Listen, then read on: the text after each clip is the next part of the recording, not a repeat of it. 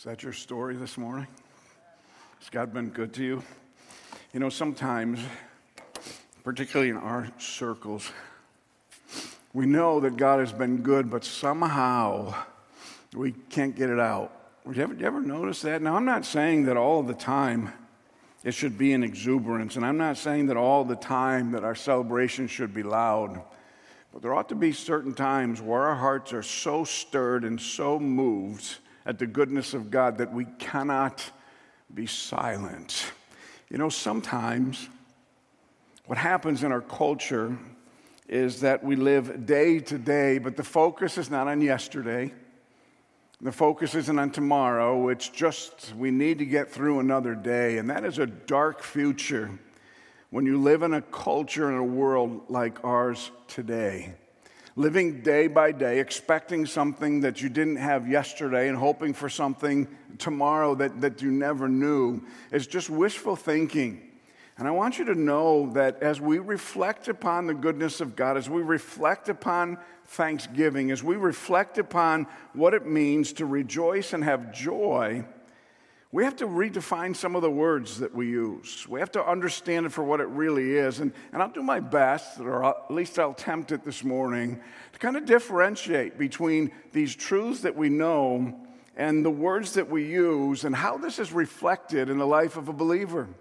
But it ought to be reflected in every believer's life. The truth is, if we understand and truly reflect upon what he has done, what he's promised to do, and that he will finish the job and we will stand in his presence.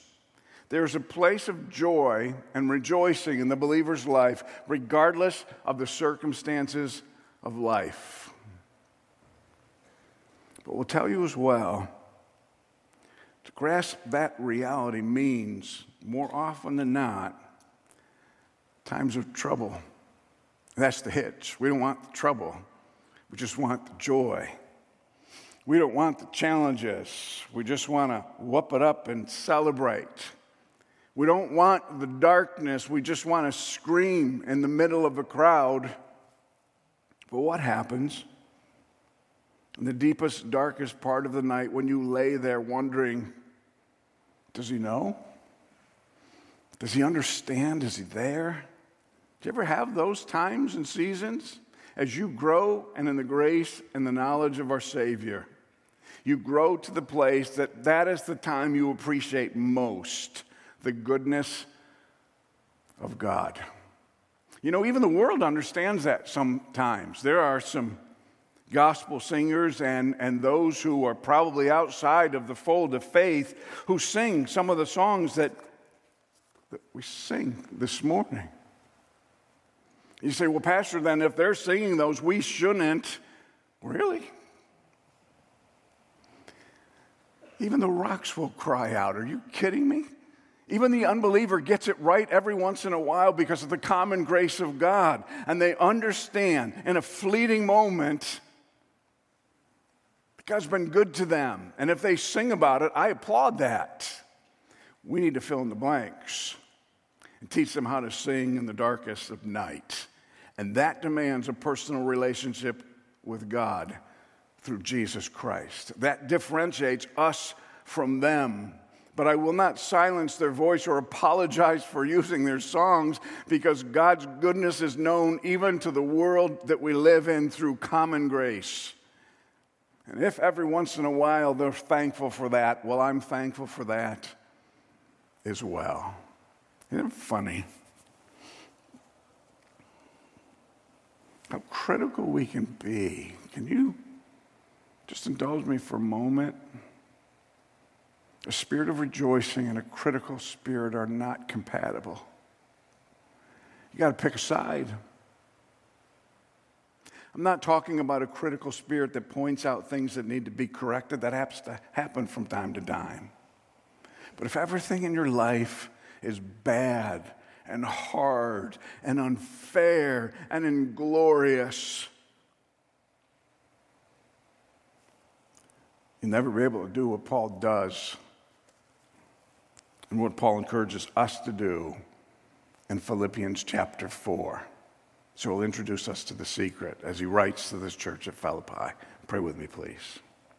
Father, thank you again for your goodness. We thank you for your blessings. We thank you that not only are you good in good times, you are good all of the time. And even in our joy, we don't even scratch the surface, the surface of your goodness towards us. As we count our blessings, as we reframe our life, as we put some things in perspective, I pray that you would give us a spirit of joy and rejoicing that is defined in Scripture, that is promised through the Spirit, that is secured in Christ, and that is realized by every good and perfect gift coming from God above, who isn't stingy, but lavishes his love upon us. Seems like sometimes we're redundant in these Thanksgiving seasons, always going back to the same theme, but maybe that's important because it's easy to lose our perspective, it's easy to redefine the words, and it's easy to lose our way. We have been blessed indeed. Teach us to count our blessings, I pray, in Jesus' name. Amen. So, Paul writes to this city of Philippi, these believers at Philippi, in what is often stated as a letter of joy. He spends his whole time in these four chapters looking at things to be joyful for, to be joyful of that local church in Philippi and the support that they'd had among themselves, to be joyful in their theology that our King reigns forevermore, to be joyful in the difficult challenges of life when we have and when we don't have, to be joyful even in the midst of conflict, and that's the context in chapter 4. There were some problems in the church. There were a couple of women who weren't getting along, and Paul addresses that.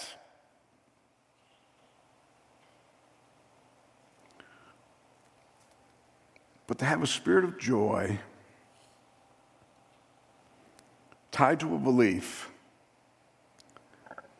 that no matter what, what happens in this world, for those whom he knows, everything's going to be okay. Where'd, where'd you hear that before? You will continue to hear it from me because I've been through those valleys. You've watched me for 23 years. I pray that I have been, at least for the most part, a good example. And I've had my dark days and dark valleys. I have so much to be thankful for. Because it was those times that I learned these things. Funny enough, that's the Apostle Paul. So he writes this letter of joy to celebrate life, he sits in a prison in Rome. Not a palace, a prison in Rome. How in the world does a guy who was in prison in Rome muster up a notion to be joyful and to rejoice and to hold the church accountable to that and, and, and, and exemplify that in your life? Well, he does that throughout the book of Philippians. And the chief theme is to encourage God's people to have a spirit of joy and recognition that a better day is coming. And to live out his life, manifesting that truth so others might find their way. Philippians was on the road that was called the Egnatian Road. Rome built it, it travels across the whole area of Macedonia from east to west. Where Philippi is located, it was a a particularly rich colony of the city of Rome, but that didn't always translate into the church. Although they had some means, that this church on several occasions took up offerings for Paul in his need and sent him money on his missionary journeys. And, and in the end of this letter, chapter 4 in particular, he is thanking them for their faithfulness to them. Philippi was a developed city, if you would. It had a school of medicine, it had agriculture, it had gold mining. It was a strong economy and blessed even with the freedoms that they had as a Roman colony. And yet, that's not how Paul approaches this whole spirit of joy. He reminds them in its context, not in so many words, that he had suffered throughout his life rejection and beatings and imprisonment, and he would ultimately know death at, at his faith in Jesus Christ. But he didn't become discouraged. He was confident in what Christ had done and accomplished for him. And he's simply trying to pass that on to these believers in Philippi. He says in 2 Corinthians chapter 4, many of you are familiar with these verses, at least in recognition. But joy comes when you're familiar with these verses in reality. Paul writes, We have this treasure in jars of clay to show the surpassing power belongs to God and not to us. For we are afflicted in every way. And then he says, but not crushed. You ever, you ever been there? He says again in a very descriptive kind of way perplexed. We're not sure. We don't know what to do next, but we're never driven to despair. We always have a fallback. And that is the goodness of God and the faithfulness of our Savior.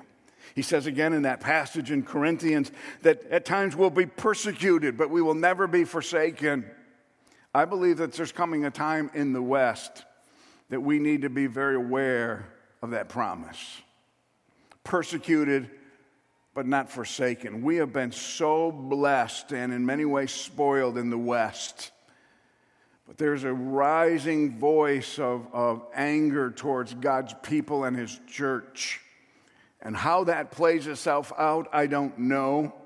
But when it plays itself out, I will stand in the place of believing that He hasn't forgotten about us, He hasn't forsaken us, and Pretty soon he's coming for us. That's what Paul writes to these believers in Corinth.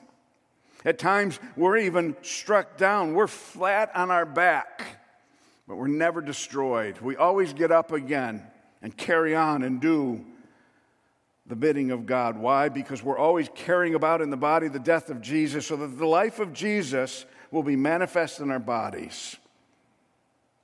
For me to live as Christ and to die is gain, and in between, may it be lived for his glory in a spirit of joy. That's what Paul is trying to communicate. And as he communicates that, he kind of wraps up the whole book, if you're in chapter 4, I hope you are in Philippians, in verse 19, by the promise that God will supply every need of yours according to his riches and glory in Christ Jesus.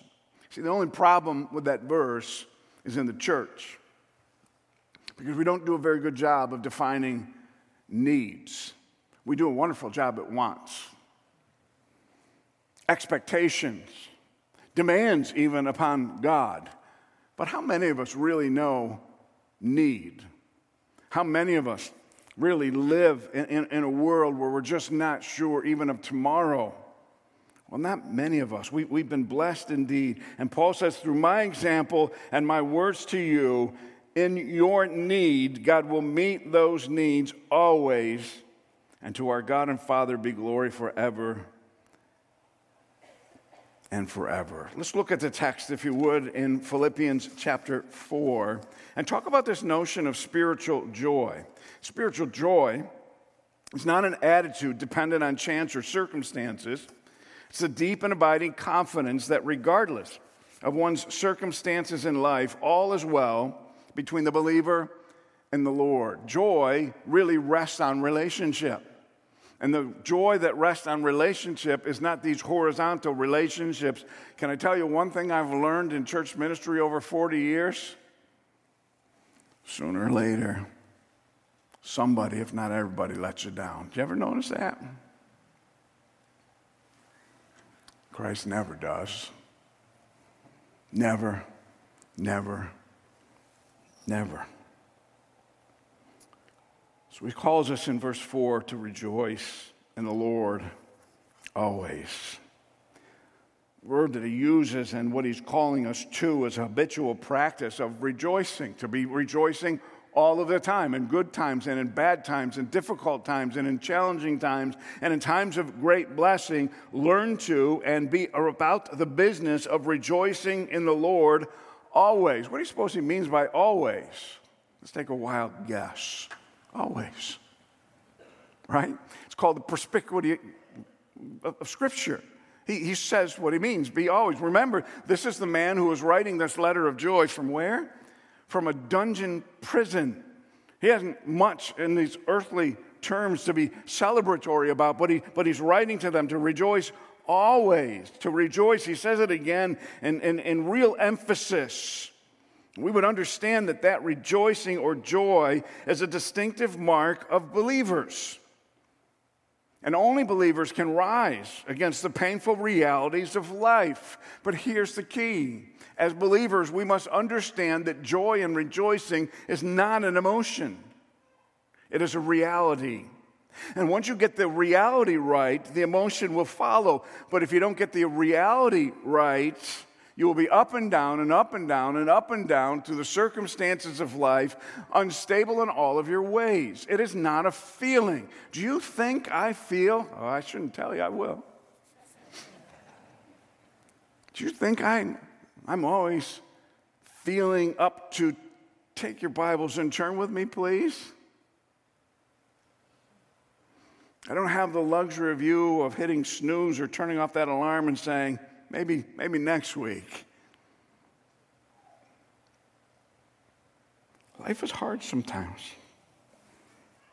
Whether we feel like it or not, we do what we've been called to do, and we rest and trust in His dependency. And when I get the opportunity, and I take the opportunity, even when I don't feel like it, I will say, Take your Bibles and I will passionately say, Hasn't God been good? That's what Paul's doing to the church at Philippi. Do you understand his goodness? It's not just a feeling, it is tied to the truths, and those truths are the very things that he mentions throughout the first four chapters. He then says, Let your reasonableness be known to everyone. Your long suffering and your patience, your goodwill and your friendliness, your generosity, let it be known to everyone. Remember, this is a very wealthy city. Perhaps there were people in, in, in, the church at Philippi who were of means, and they understood that those means were gifts of God, and they used them to encourage Paul. But he is simply saying, be gracious and humble in how you live your life. Learn to be joyful, gracious and humble. A couple of difficult lessons. Be gracious. Understand that everything that you have has been given by the hand of God. And immediately, as men, we say, Whoa, whoa, whoa, Pastor, I've worked hard for this. I watched my grandfather work hard in a shoe factory at EJ for 40 some years of his life. Yes? Kind of lived day to day and month to month. Was God gracious to him? Absolutely. Absolutely. I've been around very generous people who understand that God has been gracious to them. And that all of us who, who do what God calls us to do must accept from God's hand whatever He gives us, providing for our needs or blessing us in abundance, and everywhere in between, and understand that whatever we have is by grace. That's a hard thing to hang on to, isn't it? By grace. Let your gracious humility, if we understand grace, that results in humility. And that humility says, I don't deserve any of this, and yet God has been so good. You see how all of that goes? So he's teaching them let that part of your personhood, your reasonableness, be known to all men. Let everybody know as you testify to other believers that God is good, and let that world out there that is persecuting you know that God is good. Let your reasonableness, your gentle forbearance, your, your, your gracious humility be known in the way you live your life. And let part of that way be joy and rejoicing. And then he, he includes a phrase there the Lord is at hand. Commentators take this a couple of different ways. Uh, some talk about the imminence of the Lord, that He's always present through the indwelling Spirit of God. God is never far away from us, He's near to the heart of the brokenhearted. We can look at all of the scriptures. God is always close at hand. And a simple cry to Him. This is overwhelming to me as His children. A simple cry to Him yields the undivided attention of the God of the universe to you. Do you ever stop to think about that? You want to, you want to talk about blessed. You want to talk about something to be thankful for. But I also believe that he's speaking in eschatological terms or, or future terms here. He's saying, Your situation today will not last forever. The Lord is at hand. Pretty soon, this life is over, and you will get your full inheritance. Pretty soon, this life, no matter how bad it might be, hears the sound of a trumpet and you will stand in his presence. He is saying, Don't ever forget that life is short, but the glory of our God and his goodness allows us to rejoice, even in the shortness of life, knowing the inexpressible joy that comes when he lavishes the fulfillment of all of these promises on us. And for those in difficult times, you say, Even so, come, Lord Jesus. And I'll join you on that. But we can be joyful today, too. He's simply saying, This is temporary. Paul's looking at his imprisonment as, as, temporary. He's going to see his death as an answer to prayer, to be absent from the body and to be present with the Lord. Wow, that's a difficult thing. But he's trying to instruct these believers in Philippi to understand that God is close to us in the middle of every circumstance in life, and He will close out this life someday, and we will see His glory the glory of the only begotten of the Father, full of grace and truth. And that is why I, I live my life or attempt to on that mantra a better day is coming. Because He doesn't promise me everything in this life but He promises me everything in Christ, and it will happen. God always keeps His promises. So, as He calls them to this place and reminds them of the presence of God and, and calls them to remember that this is fleeting and it won't last forever, He says, in light of all of that, do not be anxious about anything. Why? Because the Lord is near. Why? Because He's coming again. Why? Because there's nothing outside of his control. He is sovereign over everything. Don't be anxious about anything. Now, point of correction here. You'll hear from well intended, but I believe misguided people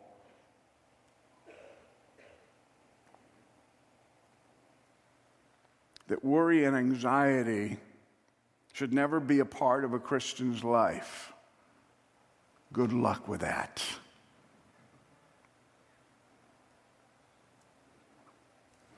Problem isn't feeling anxious about a circumstance. The problem isn't with being worried about something. The problem is, what are you going to do with that? You can either choose to give that over to God or you can choose to wallow in that. And He's warning us don't live there. We can't control our emotions, they come and they're often circumstantial.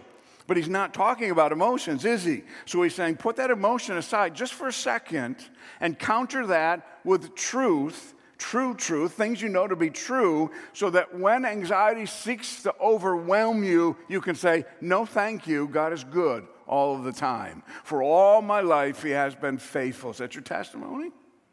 As you reflect upon this, there are things that Christians get angry sometimes, yes? I'll share some emails with you. Yeah, that it happens. Oh, they must not be Christians. No, they're not home yet. God's not done with them yet.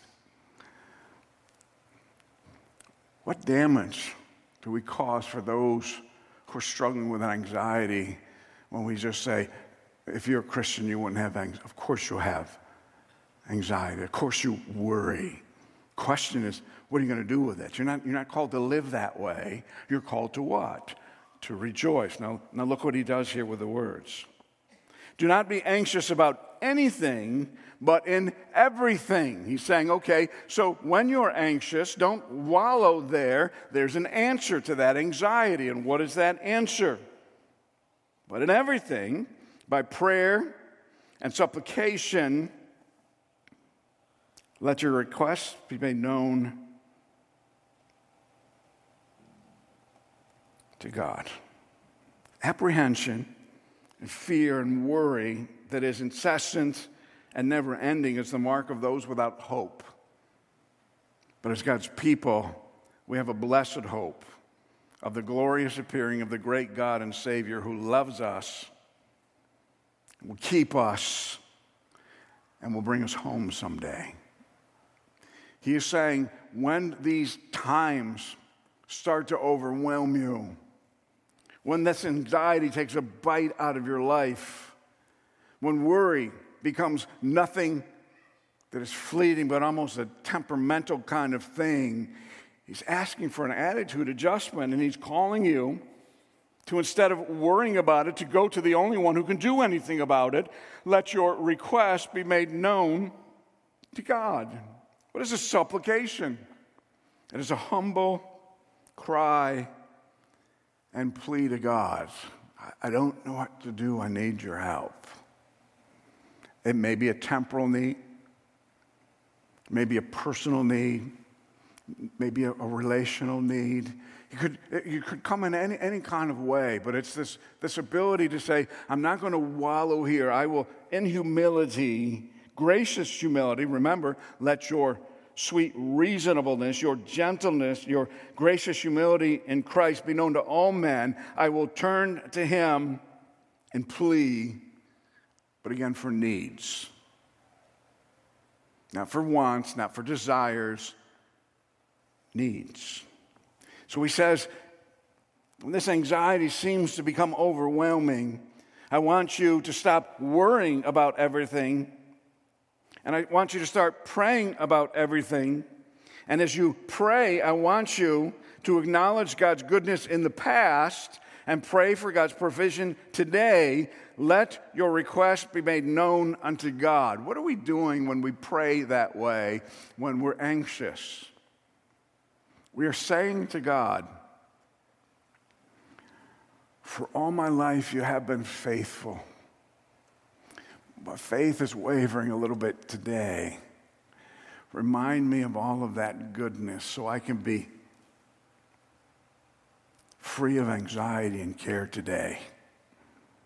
Take me to the past and remind me that you've always gotten me through and show me that you're going to get me through again. You see, you see the difference there? Anxiety and thanksgiving. Now, for those who struggle with anxiety, this isn't some magical potion. Say a quick prayer and it all goes away. There are besetting issues for all of us. It is being in a spirit of prayer all the time because you know you're susceptible to anxiety and worry. And you realize that joy is bigger than the emotion of anxiety and worry. Joy is rooted in a personal relationship with God through Jesus Christ. So when you pray and make your request known to God, you are acknowledging that you can't do it, but you believe that He can. We do this with people in our families, don't we? We pray that God would rescue their soul and save them from their sins. Why are we praying that prayer to God? Why don't we just tell them the gospel? Because only God saved. You don't, you don't save, right? We are dependent upon God for that miracle. I would suggest that every day we're dependent on God, we just don't know it. And in His graciousness, He provides, and it goes right over our head. And the only thing we see is what's broken. We never see in gracious humility that God is always faithful. As you reflect upon that a little bit in this difference between anxiety and fear. Gordon Fee, in his commentary on Philippians, says Thanksgiving is the explicit acknowledgement of our creatureliness and dependence. It is a recognition that everything comes as a gift. It is a verbalization before God of his goodness and generosity. That's really important an explicit acknowledgement of our creatureliness. What does that mean? Of our awareness that we are contingent beings that we're never designed to do this on our own. It is a reminder that we can't do it on our own, but also a reminder that without God, nothing in this world works. So we are so dependent on Him that we must trust Him with this realization that I can't and nothing works without God. So in our humble plea, we acknowledge finally that. We don't always live there. Pretty self sufficient, aren't we, sometimes? But this acknowledgement that we are contingent and we can't make life work without God reminds us that in the midst of all of that, as we address our fear and anxiety through prayer and supplication, God hears us and answers our prayer. When you acknowledge your utter dependency on God, you're expressing your complete trust in Him. I've had seasons like that. Pretty rough first five or six months of the year for me. I remember praying, I can't, I can't do this anymore. That's a prayer of utter dependence. This is too much. I can't, I can't, I can't. But it's also an acknowledgement there's only one who can. I'm just begging you. I am pleading with you. Get me through this. Some of you know those seasons. By the way, if you know what it means to rejoice in the Lord always, you've learned that through hard times. Seldom do we learn it when the showers of blessing are falling on us. Yes? An explicit acknowledgement I'm done. I can't. But God, I believe that you can. And when we get to that place, there's a peace that comes over us. We exchange our anxiety for His peace, this, this tranquilness, this understanding, and even the lack of understanding of an overwhelming sense of calm and resolve. As God answers our prayers, and in some tangible way takes away those fears and anxieties, reminds us of His glory, and gives us peace. This is important, even though nothing around us has changed. That, that's the key. He grants us peace even though nothing around us has changed. And this is what he talks about concerning that peace. It surpasses all understanding. I shouldn't be at peace with this.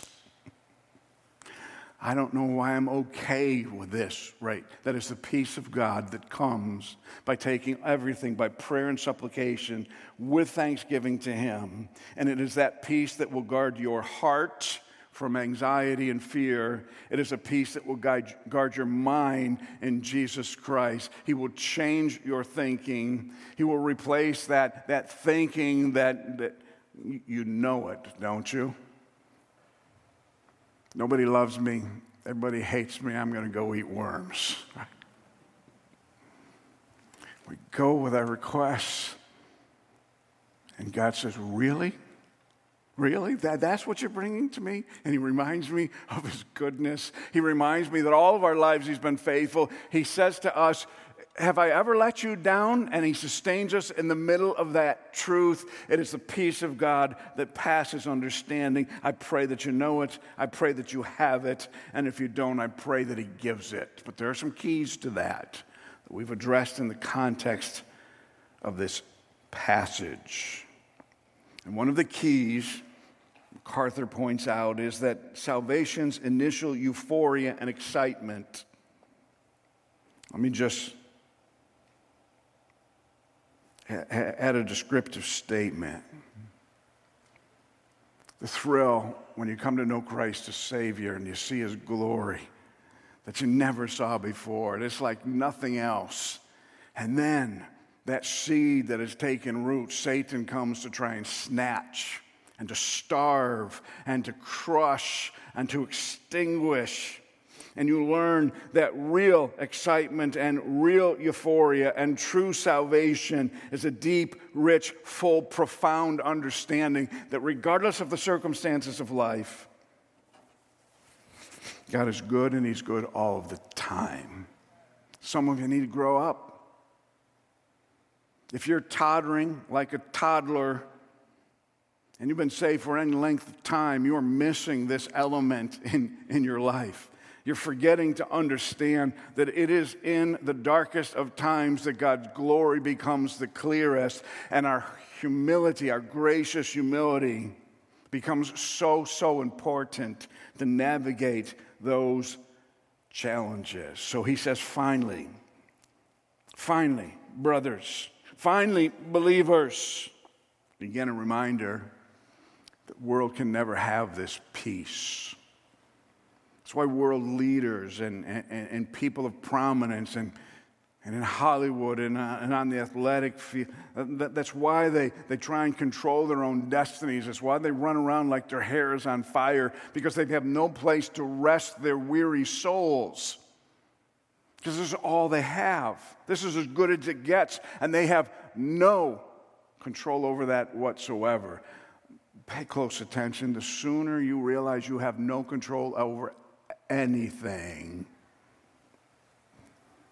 the more humble you become that our Savior is over all things and everything's going to be okay. He writes to them finally, I want you to take this into account. I want you to consider these things. And he's going to tell us what this, this peace and this grace and this gracious humbleness looks like. And finally,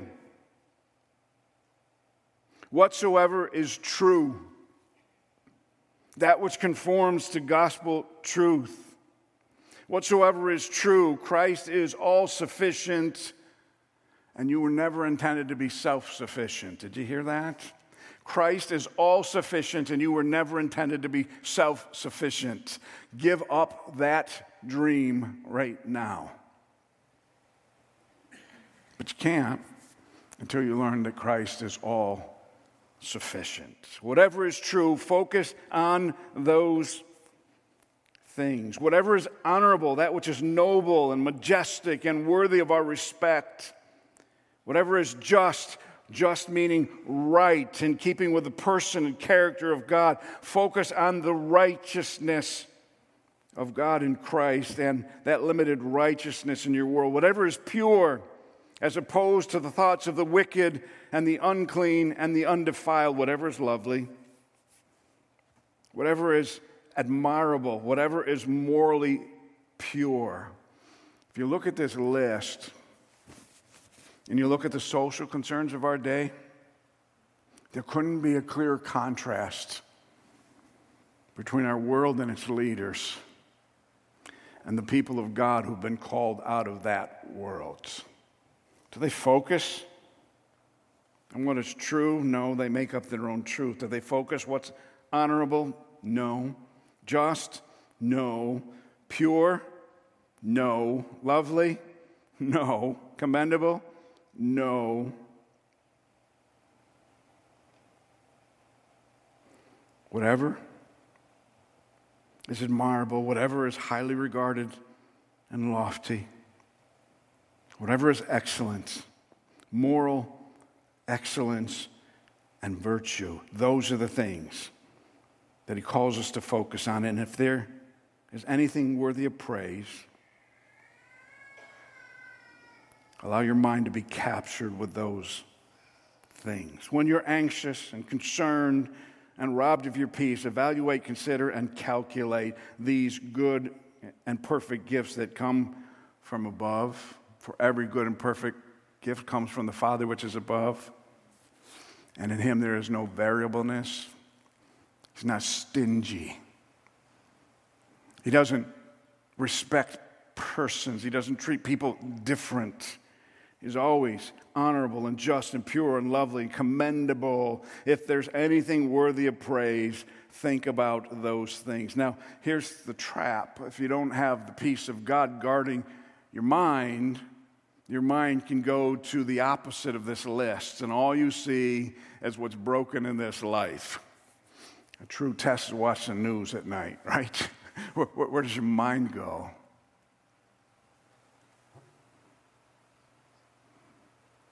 My mind goes to the place that this is just temporary and a better day is coming. My mind goes to envision the throne of God where Christ is grabbing the arms of the throne, getting ready to stand in return for his own. My mind goes to the place where I finally recognize, even for a fleeting moment, this is not my home. This is not what I was promised. There must be something more. And my spirit, God's spirit witnessing to my spirit says there is absolutely more, and it's in Christ alone. You see how that all works? What's your mindset today? Peace can be elusive, and minds can wander, and worries can pop up. Make sure you see that which is in tune with the goodness of God. And Paul then can say in humility, What you have learned and received and heard and seen in me, practice these things. I wish I could say that. I, I can't. I'm working on it. I'm better than I used to be. But here's Paul in a dungeon saying, It's all good. What are you so worried about? What is the somberness? Don't you understand that we win? Don't you understand that, that He's coming? Don't you understand the Lord is at hand? He's near. Paul said, I'm doing my best to live that out as an example in front of you so that you might know the God of peace and his faithfulness, and that the God of peace will be with you. You know, we can look at this text every Thanksgiving until we hear the sound of a trumpet, and there's always something else to glean. When you pray earnestly, you're realizing that you have control over nothing, nothing, nothing. But our King sits on the throne and is in control of everything, everything, everything. And do you really think he's going to keep that from you? Just have to measure it in a different way.